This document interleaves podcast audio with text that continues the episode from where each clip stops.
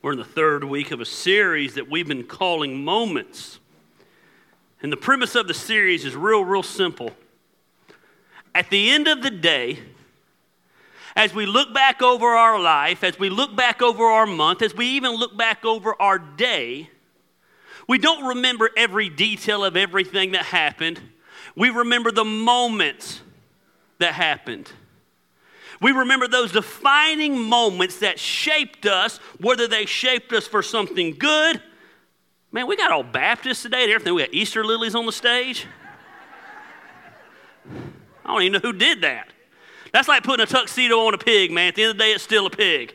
You know. There's a reason we painted this thing black and gray. It just covers the nastiness of this old building. That's a moment right there. I always remember the day we had Easter lilies. First time in 20 years of me being in ministry, I've had Easter lilies on stage. But we're shaped by the moments in our life. You look back at the day you got married, you remember the moments. You remember, for me, I remember when my wife came through those doors and started to walk down the aisle. I, I can close my eyes and I can tell you every detail of how her face looked, and how her dress looked and how her makeup looked and how her hair was fixed. She literally took my breath away. And, and, and I can go back, and it's funny, like I can go back to weddings that I have performed, and it's always my favorite moment, my wife will tell you, because I know the excitement I felt when it happened. I love when the bride starts to come down. I always am watching the bride for one second, and then I flip over to the groom because I want to see the look on their face when the person that they're going to marry walks down the aisle. It's just a powerful moment. And I'm also looking to see if they're about to run because I'm like, man, I got to grab. We ain't doing this. It's too late now. We remember moments with our kids. We remember the first steps they took. We remember the first time they said their first word, whether it was mom or dad or whatever it was. We remember moments. We, we remember the first time that our spouse said those words to us I love you. We remember the first time we drove a car. We remember certain things. I, I, remember certain moments of concerts that I've been to in my life. We, we remember negative things. I, I remember, and I probably every teenager's done this, and every parent's had to deal with this, and we're probably guilty of doing it. But I remember the first fight me and my oldest daughter ever had. And the first time she looked at me and said those words that break your heart but you know they're going to say it because you got mad at your parents and said it too, and they say, I hate you. It's a horrible feeling. But I can close my eyes and I remember that moment. I, I, remember the first time I ever preached a sermon.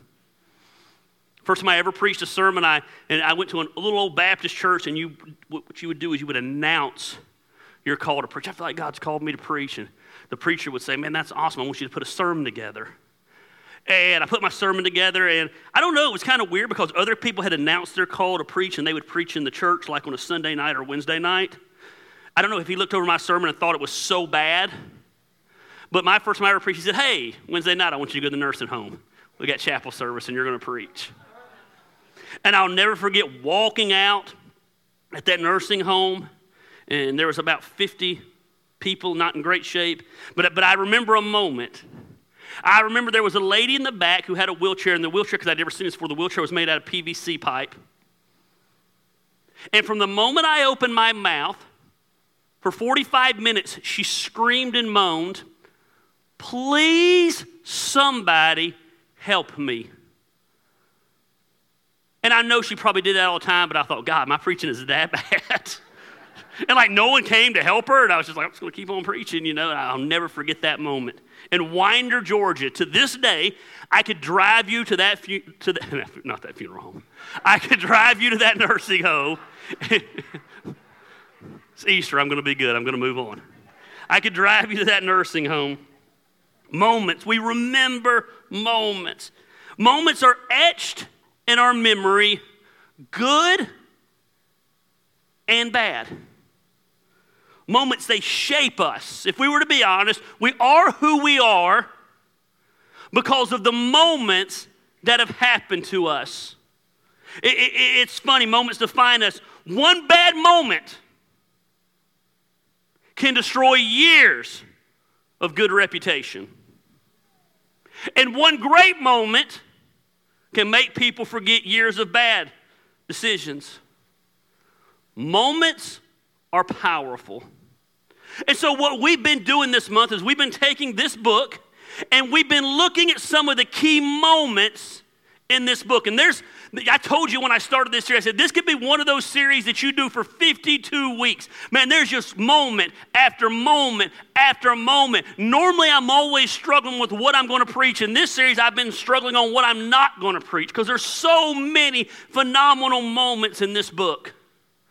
And we talked the first week about when Jesus is about to return to heaven he tells disciples to go into all the world. That's a moment. It's the moment why we're still here to carry out the mission and to carry out the gospel of Jesus Christ. Last week we talked about that moment when you met Christ and we looked at a dude named Saul who had his life radically changed and he became Paul on the Damascus Road. And today, obviously, we're going to look at the probably the defining moment in the history of the Bible.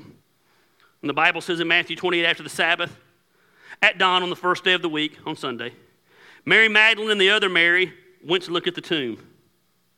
There was a violent earthquake, for the angel of the Lord came down from heaven and going to the tomb, rolled back the stone, and he sat on it. His appearance was like lightning, and his clothes were white as snow. The guards were so afraid of him that they shook and became like dead men. The angel said to the women, Do not be afraid.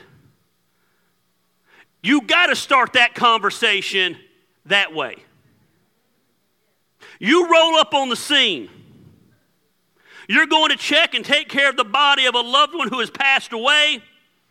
You show up on the scene and this huge stone has been rolled away. The angel's just chilling on that thing like it ain't nobody's business. The guards who are there to protect and make sure what has happened doesn't happen are acting like they're dead. You know they ain't dead because you can see their chest breathing because they're so scared, but they're playing possum. They see the women rolling up because they're at the corner, they're out there like, yeah, we acting like we dead. There's an angel right now on this stone. I'm just going to lay here and chill. And these women rolled up, and the angel said, Do not be afraid. For I know that you are looking for Jesus who was crucified. He is not here, he is risen.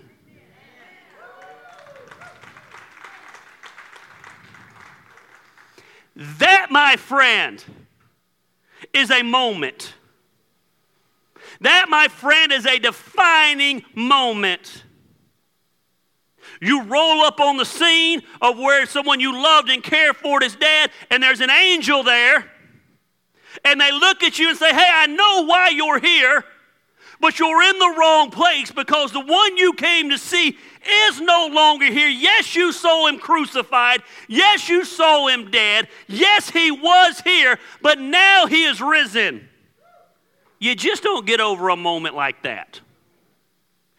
You don't leave that moment and go back to the way things used to be. You don't leave that situation and go about your day, go home, clean the house, cook Sunday brunch, and wait for everybody to come home. It's a moment that was defining.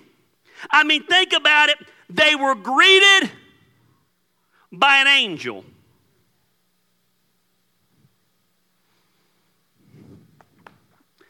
An angel. A freaking angel.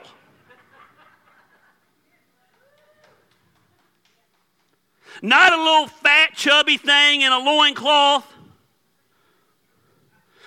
Not this little sissy looking angel thing we see. It said he looked like light and he's chilling up on the stone. It must have been a scary thing because the guards who were bad to the bone are laid out faking they're dead. These are the bad dudes, they're the security. And they're like, we're dead. I saw some situation this morning when this guy's getting mad at me. Some of our security's like, we're dead. Three of them said, we're going to go out there and make sure Carrie don't get beat up too bad. And they were scared to death. It was a moment. it was the moment. It was the life changing moment, not just for those two ladies, but for every human who has ever lived since then. It was the defining moment for us here today. It was the defining moment that allowed those people, whatever country it is today, that have lost their lives, to immediately, when they took their last breath here, to stand before the Savior because of this moment. The Bible says, Be absent from the bodies, be present with the Lord.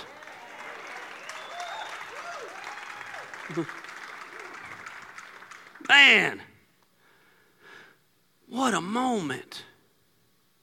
And as we look back today, I'm going to keep it real, real simple because I, I get it, man. The Easter ham's in the oven and the macaroni and cheese is about to get cooked. And we got people coming over today. And I know that some of you are not conditioned for my 45 to 50 minute preaching because you only come twice a year and you're not used to that. Or some of you go to another church like three times a year and that preacher preaches for 15 minutes. He gives you a, a three points and a poem and sends you home. And you're not used to some loudmouth redneck who goes for about 50, 55, 60 minutes. And so I, I want to ease you in today.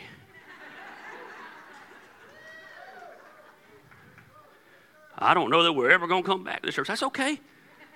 But you're going to get the full experience today. Fights in the parking lot, people leaving because of music. Pre- I, I did promise my wife is Eastern, I wouldn't say no dirty words. So now I'm on this big kick of who determines what's a dirty word. So I don't know what will come out of my mouth, but we'll see what happens. But it was a moment. It, it was a moment, first of all, that the angel reminded them of their past. He is not here. He has risen. And I like this past tense, right? Just as he said, come and see the place where he lays. I, I, I, dig this part of the scripture because it's a reminder, if you will, from the angel. He's reminding them, he's affirming to them the reminder of the crucifixion. Because I would imagine this was a traumatic time in their lives, and the mind can be a tricky thing. And you show up to the tomb, and he's gone from the tomb, and maybe for a split second, you're like, wait a minute. Did what I think happened happen? Did I imagine that he died? Did, did I, did so many people say he died? Was I there? Did I see things the way I should have seen them? And so the angel's looking in and reminding them, You came to see him. He was here but he is risen, oh BTW, just as he said he would. He told you he was going to do it. He's like Babe Ruth, baby. He called his shot and reminded them. Now, the funny thing is, I don't know that these ladies needed any reminder. They had both been there. The fact, though, that his death is emphasized, it, it reminds us today of the importance of the death of Jesus. it reminds us the importance of his death on the cross. His death provided the sacrifice that was needed to cleanse us sinners from our sins. Heaven is a perfect place, it's a holy place, and imperfection and OBTW, we're full of imperfection. Notice I didn't say you're full of imperfection, I said we are full of imperfection. Unholy things can't go into a holy place. So Christ came along and he paid a debt that he didn't know because we owed a debt that no matter how hard we tried, we couldn't pay. And the angel wanted to remind them of that. He wanted to remind them that they needed to get right with God. The Bible said this in Isaiah 53 Surely he took up our pain and he bore our suffering. Yet we considered him punished by God, stricken by him, and afflicted. But he was pierced for our transgressions, he was crushed for our iniquities. The punishment that brought us peace was on him. We didn't do it. We didn't deserve it. We didn't earn it. We didn't pay for it. We didn't work for it. He took it upon him. And is by his wounds we're healed. We, you, me, Every other preacher in town who thinks they're without sin, they're part of the we.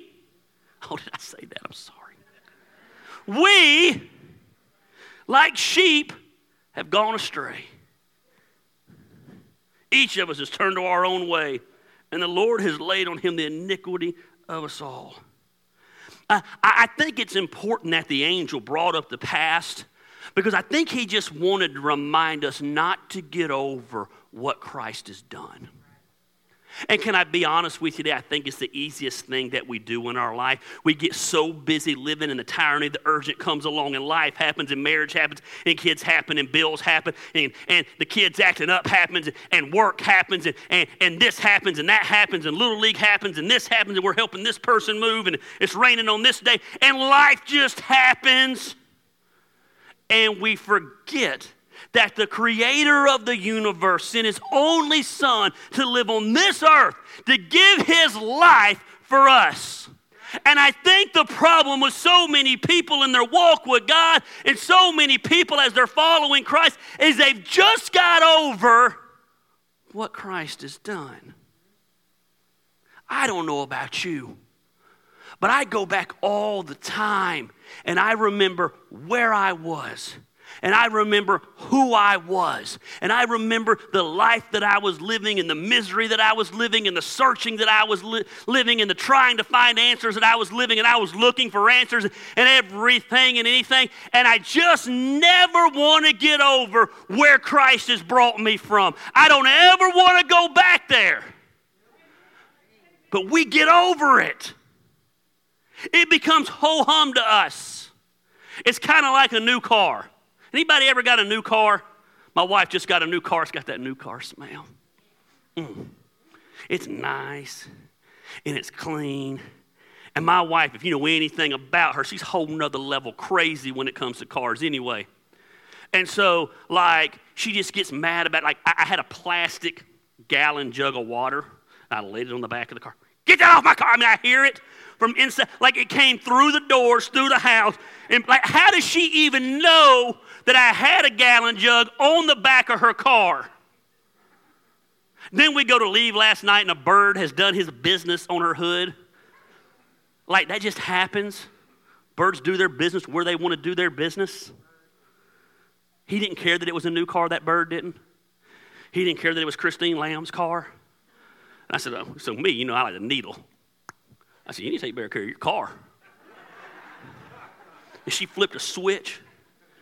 Freaking birds! She's she gonna That's why I hate birds. She hates birds. She does hate them. And she's ramping. I'm like, you hate birds? Like, I say, hey man, man, birds are gonna crap on your car. It is what it is. But she's all excited because the car's about a week old. Now, my wife's different than us. Because us, we would do that for about a month. Now, my wife's going to do it for about six or seven months because she's psycho about cars. But there's going to come a day no matter how psycho she is about cars, now she might not do it now because I'm preaching on her. But we're going to be in a hurry. We got to be somewhere. The kids haven't ate, and she's going to say those words. This one time, you can eat in my car. And if you make a mess in my car, I'm going to kill you. And it's going to happen one time. And then she's going to go back to the way she was. But this time it won't be four or five months, it'll be about two months. Something's going to happen, the kids are going to get eaten in the car. Then it's going to happen about monthly. Then it's going to happen every day because she's just going to realize, you know what, it's just a car, and she's going to get over the newness of her car. That's what we do with our walk with God.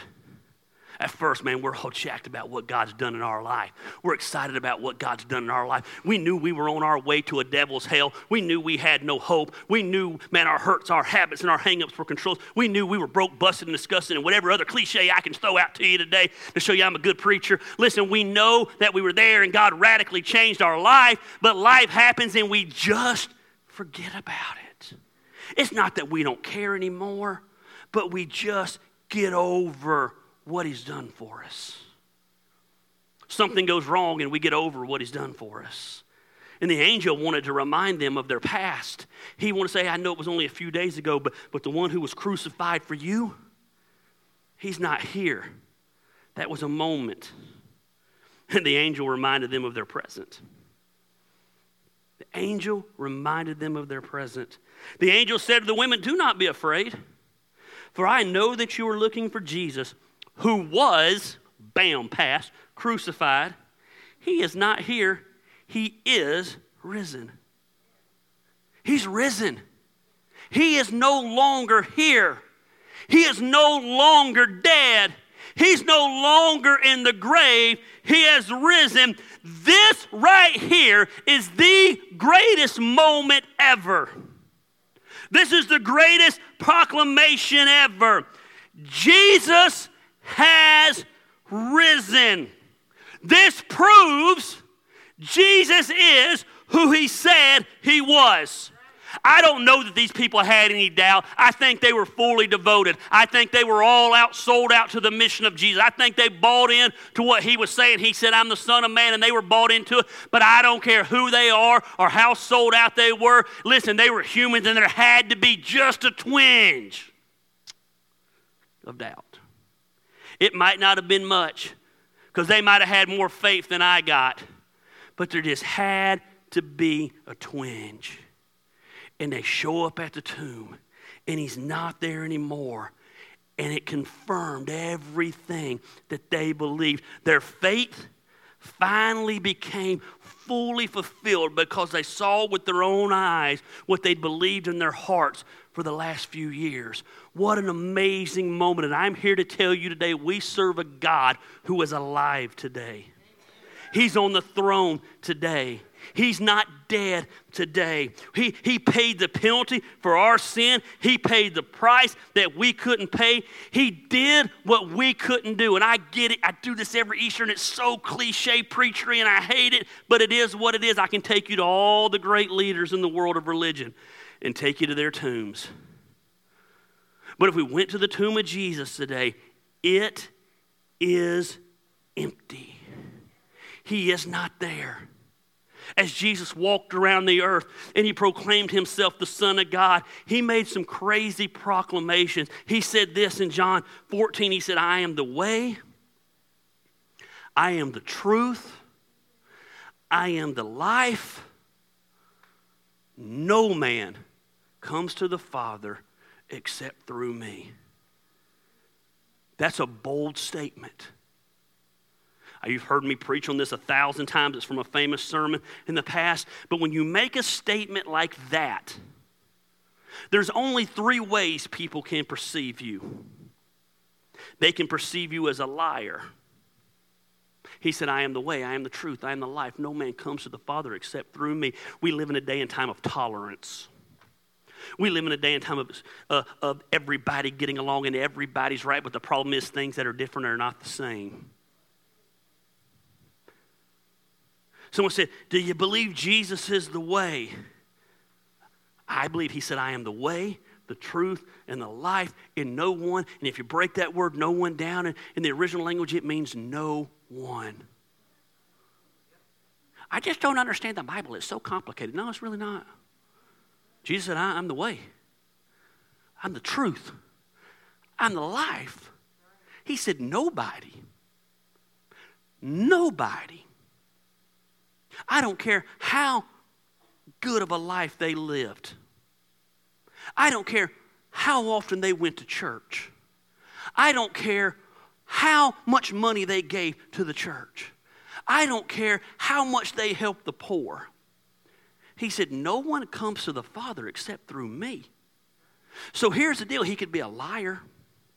And if he's a liar, then why are we here today? Like I got a lot better stuff to do. I got I got pork butts on the smoker right now that I'm wondering, man, is the temp spiking right now? Is it going down? What temp are they? Am I going to overcook them? I got, so I'm just saying the things that are on my mind, okay? Someone can you, you, you okay after everything in the parking lot? I, am fine. I'm just wondering if my, my pork butts are done. You know? That's just how my mind rolls. And like if he's a liar, then I got better stuff to do than be here today. He, he, he, he, you could look at him as a liar, you could look at him as a lunatic. Because, I mean, let's be honest. If I rolled up in Canton and said, man, I'm the only way to heaven, Pastor G, Gary Lamb, G Lamb, what a kind? G, G Daddy. That's what, that's what I'd be if I was God. That's what I'd make everybody call me. Ain't y'all glad I ain't God? But if I rolled around town said, I'm the only way to heaven, you'd be like, that guy is a lunatic. Like anybody ever been around like a lunatic person like that? When I lived in Iowa, so every town has a crazy person. In Iowa, in our town I lived in, we had we called him Jesus Man. So Jesus Man rolled around on a bicycle with a milk crate on the front and a chicken in the in the milk crate. He looked like Jesus. He wore a robe. He had a long beard and he would preach to everyone that he was Jesus and he was the way to heaven. Now, I dug Jesus Man. I took Jesus Man to lunch several times. I like Jesus Man. Jesus Man was always nice to me. Jesus Man would roll up into the church I pastored sometimes and want to preach. I mean, that's not happening, Jesus Man. Like, I don't even know what his name was. That's what we called him, was Jesus Man. And one day he said, Why? He said, I've been in here about 10 times. I need to know why. And I looked at him and said, I love you. I dig you. I like hanging out with you. You're kind of different. But you are crazy. there wasn't no one in town who thought Jesus man was normal. No one even looked at him and said, Man, he's a liar. Because they thought he was so crazy you didn't even think of because in his world he wasn't lying. In his mind he believed what he was saying. You ever met a liar who believes their own lies? Are they a liar or are they just a lunatic? Or both? So you're rolling up and Jesus says, I am the way, I am the truth, I am the life. He can be a liar, he can be a lunatic, or he could be the Lord. He could be exactly who he says he was. And the resurrection verified that. The resurrection confirmed that. When he died, and everyone said, Man, that liar's dead. Man, that lunatic's dead. Holy smokes, the tomb is empty. He's risen from the grave. He is no longer there. Holy smokes, he must be the Lord. See, without the raising from the grave, he's not who we believed him to be. Dying on the cross wasn't enough. He had to conquer death for you and I. So the angel reminds him of the past, the angel reminds him of the present. God, I'd make a Baptist preacher happy today because you know what? We got another P today. The angel reminded them of the promise. You didn't grow up in a Baptist church, you don't know what I'm talking about. All the points got to either rhyme or start with the same letter. The angel reminded them of the promise. They're reminded of his resurrection and it shouldn't have taken them by surprise because he had told them, I'm going to die. And on the third day, I'm going to raise again. I mean, after all, they show up to the, to the tomb when the tomb is empty. It really is just a, a reminder of what he'd been promising all along. It's always funny to me. I showed up at my son's band thing one time. He said, Man, Dad, you came. I was like, Well, I told you I was coming. I, I know, but, but you came. And I'm like, Son, I've come to everything you've ever done in your whole entire life. I've never missed anything. Like I, I remember this one time, he was just shocked that I that I came. And I was like, I don't get why you're shocked that I came. Well, I know this ain't your thing. I said, but you're my son, and this is the fifth one of these things that ain't my thing I done been to. And I'm gonna come to the next thing that you do, even if your thing ain't my thing, because you're my son and I made you a promise that I'd be here. Don't act surprised.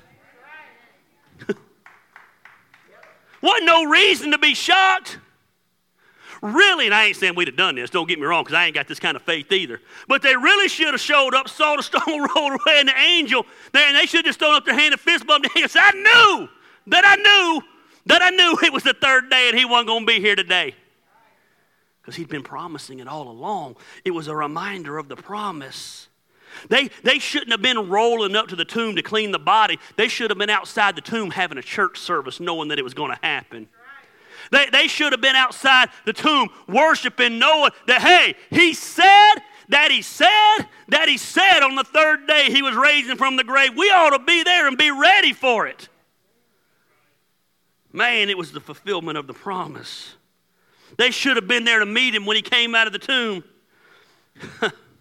it's, it's just crazy. We're so guilty of this ourselves, man. We forget the promises of God.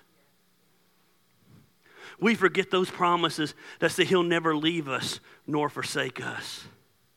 We forget when times get bad. I've never understood the minute something gets bad, we blame God for it. I don't understand why God's got me in this situation. God don't got you in that situation. You got yourself in that situation until you realize that and man up to it, you ain't ever going to get out of that situation. we forget the promises of God. That wherever we go, He goes, that He will always take care of. He didn't say we'll always have great times and we won't have hard times, but He said, I'll never forsake you. We forget the promises of God. When life gets rough, we, we forget that all things work together for the good of those who love the Lord. We forget the promises of God. It's easy to look at these people and say, man, you rolled up onto the tomb and you were shocked, but then we're shocked. I've got this couple in this church. I just, I, I told you, I play favorites. That's just how I roll. I've ne- most pastors don't say that. I got favorites. I got this couple. They've been in our church. I don't know two years now. I, I, I just like them. Because, man, you know why I like them? Because they never gripe and they never complain and they always smile and just roll with stuff. And they took our giving challenge back in January. They've been messaging me stuff. And, man, non-stop they message me stuff. And, and they're like, man, we did this. And, man, God provided this. And, man, this just happened. We had money taken out of our account. But you know what? In the past, that would have ruined us. But, man, we had already been building up our emergency fund. And we were here and we were here. And, and don't get me wrong. On one hand, I get all excited for them because they're so excited. I'm like, Mm, that's what I'm talking about. And on the other hand, I'm like, duh. Like, he promised he would do that. You can't outgive God. Duh. I got this other dude text me all the time, same thing, same same challenge. Man, I took it and I'm shocked. Man, I had this and he had a situation. I can't even remember the exact situation that he had, but he had a situation where he owed a certain amount of money and he he'd been faithful in his giving and faithful in his giving. And somehow something happened where he got some kind of check and it was almost to the penny, the exact amount they owed. And I'm like all excited. Don't get me wrong, I was excited for him. I'm like, yeah. And then I'm like, duh. That's the promise of God. Man, that's the promise of God. I, I, I, love when Joel it says, I, I will restore what the locust devoured. I, someone posted that the other day. I've got it tattooed down my leg. I shouldn't be shocked where I am today. I destroyed my life and ruined my life and lost everything. And God said, Hey, I'll restore it. And God restored it. People ask me, Would you ever go? I'd never go back. I mean, I love where I'm at today. Man, I, I'm, I'm excited for where I'm at today. All the pain and all the trials and all the self inflicted stupidity and wounds, man, I'm where I'm at today. I dig my wife and I dig my kids and I dig my life. And man, I like, I, I love, man, I don't dig it, I love it. Because God restored what the locust. But why should I be surprised by that? He said he'd do it. He didn't say when he would do it, he said he would do it. We act so shocked when God does what he says he'll do. Man, I'm gonna, I'm gonna regret doing this because I hate to put him on the spot like this. But he's smarter than me. Y'all know Grady preaches for us. Everybody's been asking where Grady's at. Grady moved to South Carolina, folks. He cannot drive from South Carolina to church all the time, okay? He ain't, I didn't run him off. Okay? But Grady, how many, do you know the amount, how many promises there are in the Bible? Just make a lot. Okay, so, so Grady's no smarter than me. I thought Grady's gonna be like 7,432. I learned that at my seminary. So Grady don't know any more than me. But hey, there's a lot, right, Grady? A lot. Like every page is full of promises. And we forget those promises and we act surprised when those promises happen. Oh, by the way, I lied to you about being short. We ain't getting out of here early. So listen. They were reminded of the promises of God. We need to cling to the promises of God. Man, how can we live with unforgiveness and bitterness and hurt and anger and all the things we live with when we are forgiven by God? Learn from the past, but don't live in the past because the promises of God said, man, listen, He is with us every. mm. They reminded him of his past. I'm about to get choked up over here, and I don't even get choked up. The present, the promise, and then the angel. The angel reminded them of the proof. I'm about to really get old school Baptist on you with this illustration. I've never used this illustration in 20 years, but I dig it, okay? It's so cool. The Bible says in Matthew 20, He is not here, He is risen. Just as He said, and I dig this part. It said, Come and see. Come and see the place where He lay. Don't take my word for it. Come check it out. Roll up in this tomb. Like how you like here's a question I got. I'm sorry, this is just how my ADD mind works. Like you think the angel was sitting up there like crisscross applesauce on the stone? You think he was kicked back on the stone? Because that's how I'd have been if I was the angel. I'd have been like my back against the cave and my like kicked back, like, go check it out. Or you think he was laid out like this? Like, I'm the angel, man. Like, I don't know. I just think about them type of things. Like, how was the angel chilling on the rock? And he said, This makes me sort of believe he was just laid back. He's like, Come and see. He didn't say, I'm going to get down and come and show you. He said, Well, check it out yourself if you want to. I'm just going to chill here while you do it. The angel invited them to see with their own eyes that Jesus was gone. Later on in the other account, John, it's pretty powerful. Peter and John, they arrived there. And John records the fact that the linen cloths had been wrapped around Christ's body were laying there empty. So what they had wrapped him in was now laying there empty. And, and, and then he talks about a napkin that's folded nicely off to the side. Look what it says in John chapter 20. So he, she came running to Simon Peter. These are the women. And the other disciple, the one Jesus loved and said, They have taken the Lord out of the tomb, and we don't know where they put them. They're still doubting. Freaking angel has told them what is going down, and they are still doubting. So Peter and the other disciple started for the tomb. Both were running. But the other disciple outran Peter and reached the tomb first. That's kind of like being like the fifth Beatle. Like the other disciple. I saw someone with a Beatles shirt on and someone with a Beatles tie on. I don't know if it's like Beatle Day or what's going on, but that's like being like the fifth Beatle. He bent over he bent over and looked in at the strips of linen laying there, but he did not go in. Then Simon Peter came running up along him, went straight into the tomb. Peter said, I got to see it for myself. He saw the strips of linen laying there, as well as the cloth, the napkin that had been wrapped around Jesus' head. The cloth was still laying in its place, separate from the linen. See, this is powerful right here. it's the proof, and it's powerful for two reasons. They came in and it shows that the linen that he was wrapped in was laying there. There was no sign of human intervention. It was as if the body had just vanished and it was laying there. If you're rolling up on a tomb to steal a body, no BTW, the soldiers are still alive, remember? So if you're able to get past the soldier somehow, roll the stone away, you're jerking that body up and you're rolling. You ain't trying to get that stinky body that's been laying in them clothes for three days out of that linen. You're just rolling with the whole thing, the whole mommy, and everything. And you're getting out of Dodge. If you unwrapped him, you're unwrapping and you're throwing it down. It's not just laying there like poof, something disappeared. Okay? So the, the, the, the, what he was wrapped in was laying, and then the, the linen cloth that was wrapped around his head, Bible says it was folded there. Now, you need to understand something. In this custom, when you were a, um, a master, you owned a large plantation, there was a sign with the napkin.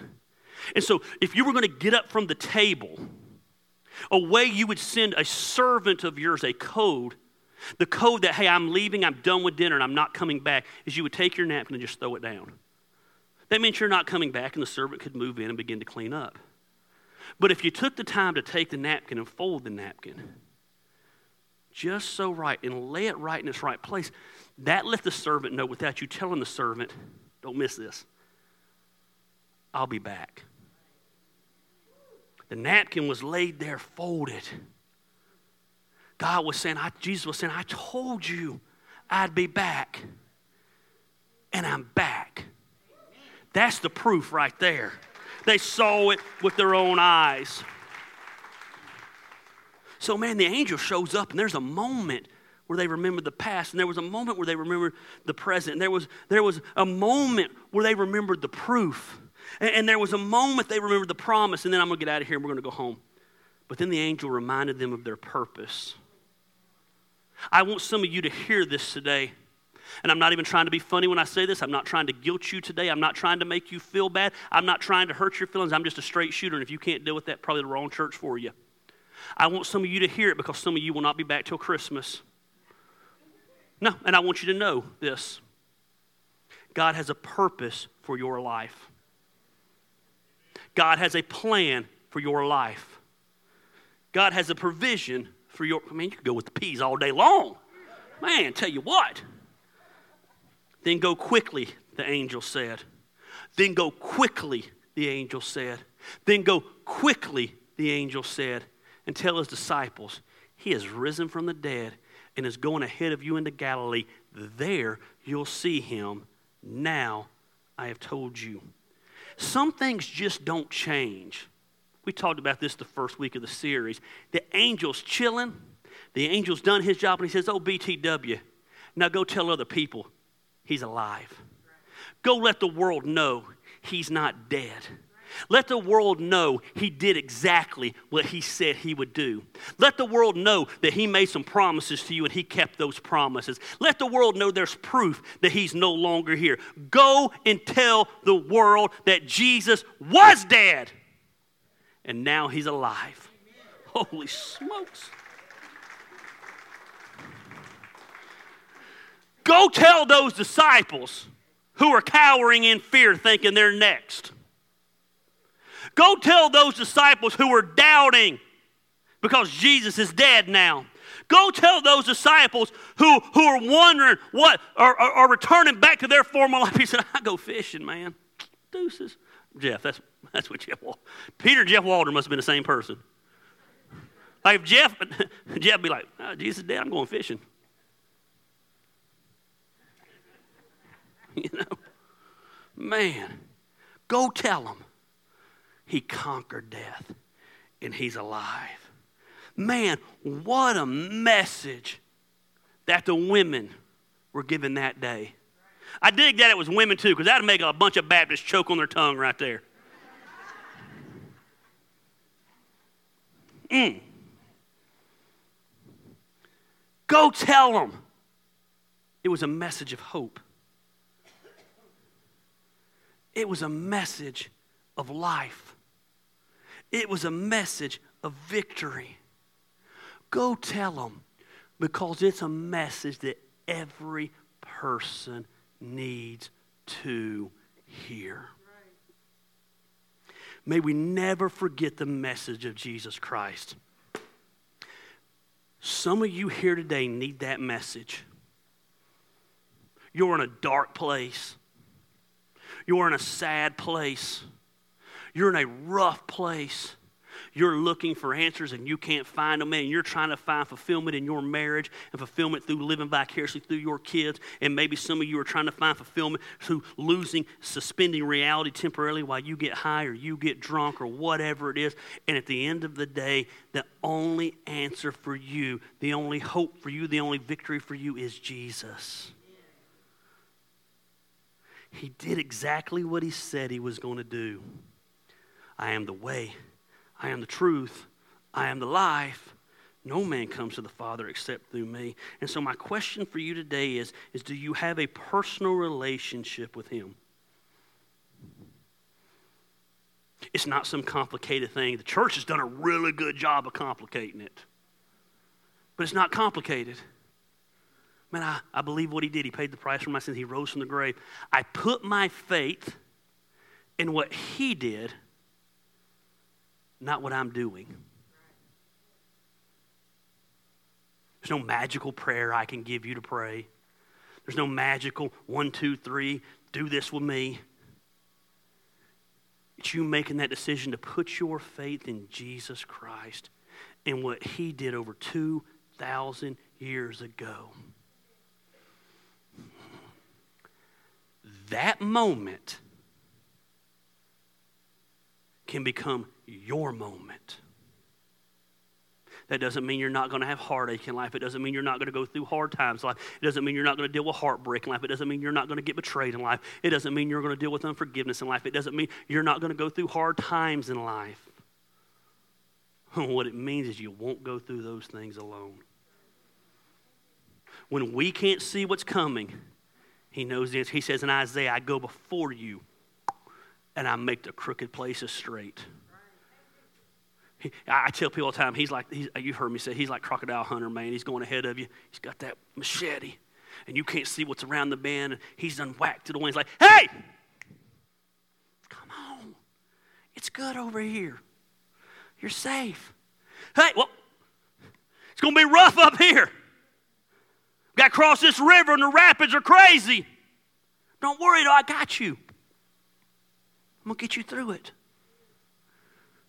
Some of you are looking for answers in all the wrong places. And the answer is Jesus.